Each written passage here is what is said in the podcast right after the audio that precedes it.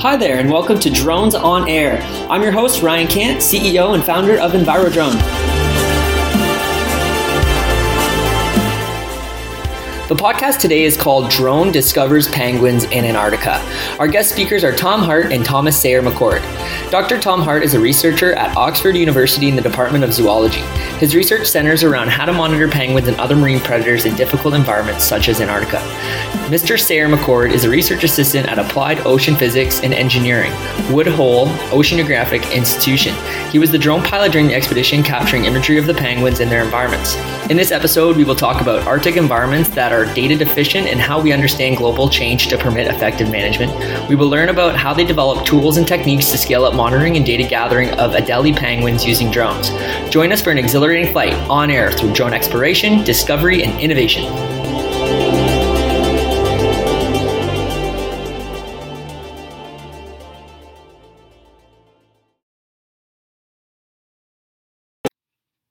Welcome, Tom Hart and Thomas Sayre McCord, to Drones on Air. Tom, tell us a little bit about yourself and what you do. Uh, well, my name's Tom Hart. I work at Oxford University, and basically I study penguins via a, a variety of methods.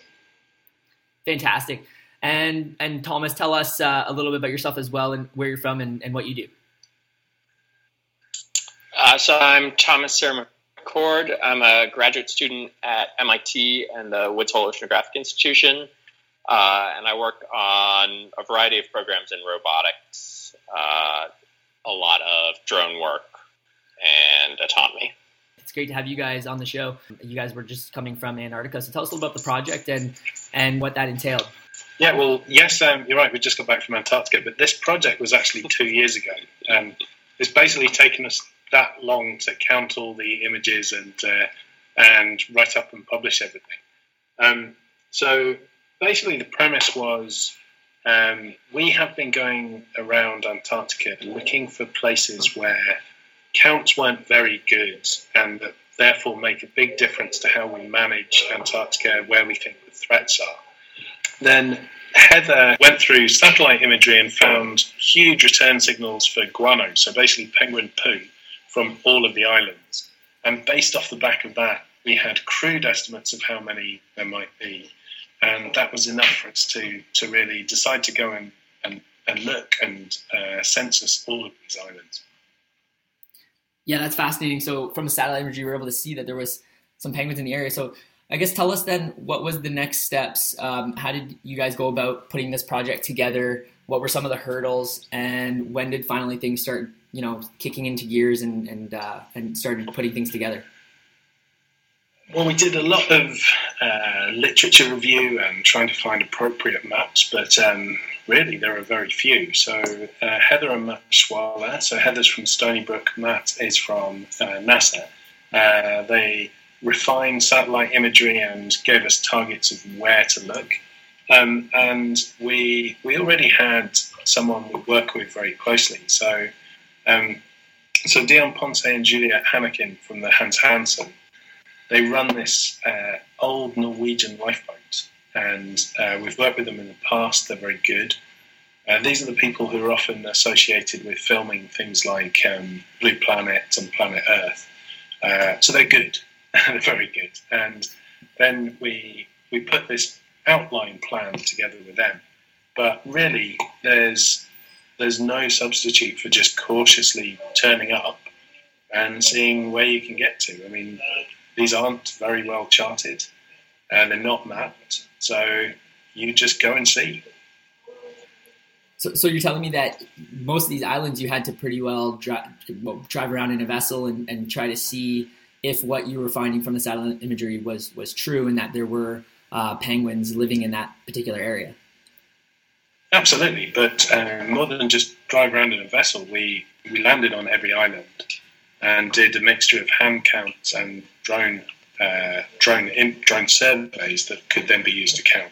We were actually talking with Jarrod Hodgson uh, from Adelaide University. He actually does some some wildlife counts. So tell us, um, with the drone imagery coming into into uh, the works here on your project, now was it was it was the main imagery used to be able to count the number of, of penguins in, in on a particular island? Yeah. So uh, what we did is we flew what you know, is a lawnmower pattern. So just back and forth, trying to get as much overlap between images as we can. And we try very hard to get the entire island in these images and stitch them all together. And then uh, once we had that, we had some, uh, you know, a few different people did a lot of counting of some penguins in, you know, a subset of that imagery. And we used that to train a object detector, a neural network detector, to count all the rest of our images. Yeah, so tell us tell us the process that was, was required for you to train the MLE for you to be able to detect the penguins. So uh, the first part is you know you do need some training data. So correctly identified, you know these are penguins, and the rest of this image is not penguins. Uh, so that's that's the input to detection algorithm. You you know you iterate through that, and uh, it keeps a subset of the images, which are its test images, and the subset which are its training, and it tries to improve performance. Uh, so for us, we actually counted an entire one of the islands as a validation of the technique, and uh, I don't have the number off the top of my head, but I think we are around five percent error in the total number of penguins for hand count versus auto detected. How many penguins would you say were required to build that accuracy? So, how many individual photos of, of each individual penguins did you have to include into the MLE for that 5% accuracy? So, for that 5%, um, I don't have the exact images, but I think I used even less of the images of that one island, and then we use that same detector for all of the islands. Okay. Uh, and how many photos did they vary in size? Are we talking a couple hundred acres or a couple hundred hectares? And how many images did you collect and have to stitch together in total? Uh, thousands, easily thousands. Uh, yeah, that's that's definitely definitely a large number for sure. So, was some of these islands a lot smaller than than others, and and what was the largest island that you had to uh, that you had to the model? So, Tom, correct me if I'm wrong, but I believe Beagle was the largest island. Yeah. Yeah, yeah so, absolutely, and that was probably still only two or three kilometers across. Oh, okay, okay. And probably so, less. I would say less than just under two, probably. Um, Tom, I want to go back to you because one of the one of the, the, key points I wanted to really um, really kind of focus on here was the impacts that climate change is having on these penguins. Can you just tell us a little bit about the issues that are facing the penguins and some of the climatic issues that are pushing these these penguins out from their original habitats and, and creating this uh, super colony? So, firstly, it's not that that's creating this colony. We think that actually elsewhere we're seeing degradation in the environment and loss of penguins. So, uh, but here we think this has probably always been, or for the knowable parts, that this has been relatively stable. So it's not a case of they're migrating into here, because as far back as we can tell, and we've got imagery from 1959, now we've found it. Um, as far as we can tell, these have been relatively stable. Um, but yeah, what's happening elsewhere is is really uh, a story of sea ice and krill. So sea ice is frozen sea, uh, so that comes in in in autumn and it goes spring. Um, but that is the breeding ground for Antarctic krill, and these are a small shrimp-like crustacean that everything eats. So where we're seeing losses of sea ice, uh, we're seeing um, reductions in chinstrap and Adelie penguins. Uh, but we're also seeing some increases in gentoos. Now, gentoos eat uh, a mixed diet of fish and squid and things like that. So, um, so yes, sea, uh, sea ice loss and climate change is a huge part of the change we're seeing in Antarctica. Um, but it's not the only thing because uh, there are fisheries in the area, particularly on the West Antarctic Peninsula. And as we lose sea ice, we actually allow in those fisheries even. Now, with the uh, with the pressures and the ongoing issues with um, impacts from climate change, do you think that we may potentially see these these numbers of Adelie penguins start to decline? Is this a concern for um, that we should be that should, we, we should be a little bit concerned of? Absolutely. I mean, the West Antarctic Peninsula, we have seen large declines. Uh, if we start losing sea ice in the Weddell Sea, then yes, of course that will happen there as well. These big, hot, this hotspot of large colonies over several islands um, is probably because this area is currently so rich it's not. Uh, it's not just that they're being pushed out of elsewhere. It's that like this is a genuine hotspot that is really good for a Adelie penguins. Oh, I see. Okay, it sounds as though this this species is fairly fairly stable. It's it's just whether or not the the feeding, uh, the, the the krill and the the food source is available um, long into the future. So that seems to be the largest and the most dependent uh, success for this penguin to continue to thrive. Yes. So, um, so yeah, the thing for me was uh, this is an incredible new technique. I mean, it's not new, but it's newly applied to Antarctica, and it's, I think we showed how useful this is because these areas that are hard to get to, you don't have a lot of time, or or you can't get to them very often. Um, so it, yeah, it's definitely proven its worth. Um, one question we get asked quite a lot is is whether flying drones over penguins is disturbing. And it certainly could be, but we went to great lengths to ensure that it wasn't. And you can actually see it from the video footage we've posted. You don't see movements in penguins, you don't see them looking at the drone. So basically, we were taking off and landing away from the colony, and then flying these lawnmower patterns that Thomas described uh, over the colony. And from the video we posted, you can see that uh, yeah, they're just not reacting to it. They can't even see it. And certainly by the time it was in flight, we could barely see it. That's good to know that penguins in this particular species, because this is an issue that it really is uh, species to species. Some species will show different types of induced stress. Where I know, you know, bears they end up having an increased heart rate. Um, some types of waterfowl they'll start to uh, create, you know, they start to squawk a bit, and they seem to be um, a little bit restless. Um, and and we know that other types of uh, um, seals they end up having some impacts due to induced stress that can cause them to potentially leave their young. So every species is different, but it's good. To, it's, it's interesting to learn that penguins, in particular, that they don't have to. Uh, they don't seem to be disturbed by a drone flying overhead. Um, what what is the what was the operating altitude that you operated above the penguins that uh, during during your missions? So we would average uh, depended on the environment. So if you know, there's some images where you can see that uh, there's like really nice black penguins against a light background, and we would fly a bit higher there. Okay. Uh, but for the more rocky regions, we'd go for around 35 meters. Okay. Fantastic. Yeah, that's that's that's quite low too. So that's quite interesting to know that, that, that the, the, disturbance wasn't uh, wasn't noticed. So it's definitely um, it definitely proves that every species has uh, different variability in disturbance patterns when when drone operations are occurring above head. So Thomas, tell us a little bit about the experience flying in Antarctica and the challenge that you experienced um, with the environment. Yeah, so I mean, the experience itself was pretty amazing. You're just in these completely gorgeous places with sea ice all around and doing some, you know, very exciting, impactful work. You know, walking around with all these biologists who are just really excited about the data coming back and the findings was, in the first place, a, a great experience.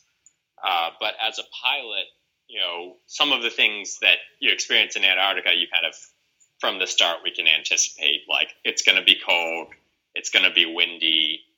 Uh, you know, one thing that comes up is you have uh, you're much closer to the pole, so you need to be much more careful with your compass calibration, uh, just so that the drone doesn't plain fly away. Um, but the one that actually caught me, I think, the most was a lot of these. You know, we're using a, a kind of an app to do this mapping, and the assumption there is that you have some sort of map to build off of. You've downloaded a satellite map uh, or whatever it is. You can see the boundaries of the area that you want to map markers. And in Antarctica, this just isn't true. I, you know, there just wasn't an accurate satellite map to fly off of.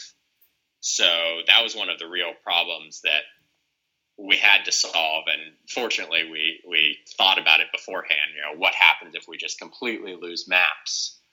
Uh, and so the system we basically worked out was you know, flying the drone with the camera and use the camera to kind of uh, mark out the area flying by hand and then be able to go back and do a careful lawnmower pattern over that area. Uh, so I think that was one of the big technical challenges we faced. I never, I never realized that myself. So it's uh, pretty much the the sinusoidal Mercator projection is slightly, like, significantly skewed in those areas, and it sounds as though that some islands that do exist, it doesn't necessarily show their true position on the app. So I guess if you flew it by hand, then what uh, what were you doing? I guess to make sure that you got the uh, photos to stitch. Did you have to ensure that they were stitched immediately after flight to ensure that they they matched properly? Yeah. So what we actually well we had kind of two phases. In some areas, I just flew it by hand, and basically I would just overdo it like crazy. Just you know, a lot of overlap, no question about it. Uh, but what we'd also do is fly by hand to sort of mark out the boundaries of an area. So, uh, you know, use visual feature to say, okay, this polygon, I'm going to fly to each of the corners, use the GPS location to put down a marker on the basically non existent map, and then go back through and let it do its own lawnmower pattern within those markers.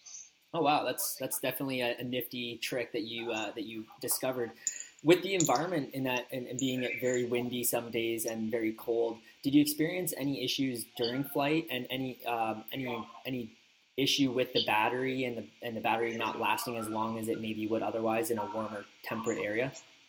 Yeah, so the real trick there is once you're flying, the batteries are, you know, they self warm. So the trick was getting it into the drone already warm enough. So what we would do is often, you know, the next battery up would be close to our body. So we would keep it warm inside our jackets, stick it in the drone. Once you're flying, uh, we didn't have a big problem with the lifetime of the batteries once it was already going. That's brilliant. And now, was it windy at all in, in Antarctica on the, some of the days? Was there any days that you couldn't fly because of the, uh, the conditions? Absolutely. So there was, you know, there was plenty of days where this isn't a flying day. Uh, so it was me and uh, almost all the time it was me and uh, a guy Phil, who's a, a, biologist but also a tech focused biologist. Um, so it was the two of us out there, and we had a pretty strict. If one of us isn't feeling great about it, we're just not flying that day. Yeah, it's it's interesting you say that because I think most most people don't realize that yes, there's 365 days in the year, but not all days being perfect uh, conditions for flight, whether it be too windy or if it's raining. And I can only imagine the, the, the difficulties in Antarctica because those are some extreme weather conditions. And so it's interesting to learn that yeah, you had a lot of days that you couldn't fly. So yeah, that's that's that's interesting. So how many days, if you if you could if you if you remember, how many days was it that you couldn't fly in comparison to how many days the expedition took place for? Um, so we, I mean, we completely anticipated this in the plan that there was going to be plenty of days that we weren't going to fly. Uh, so, you know, the first day that we actually, the first day we landed, we were able to fly. And that one day alone, we were really delighted. It was, this is awesome. You know, if everything goes wrong from here, we still have some great data.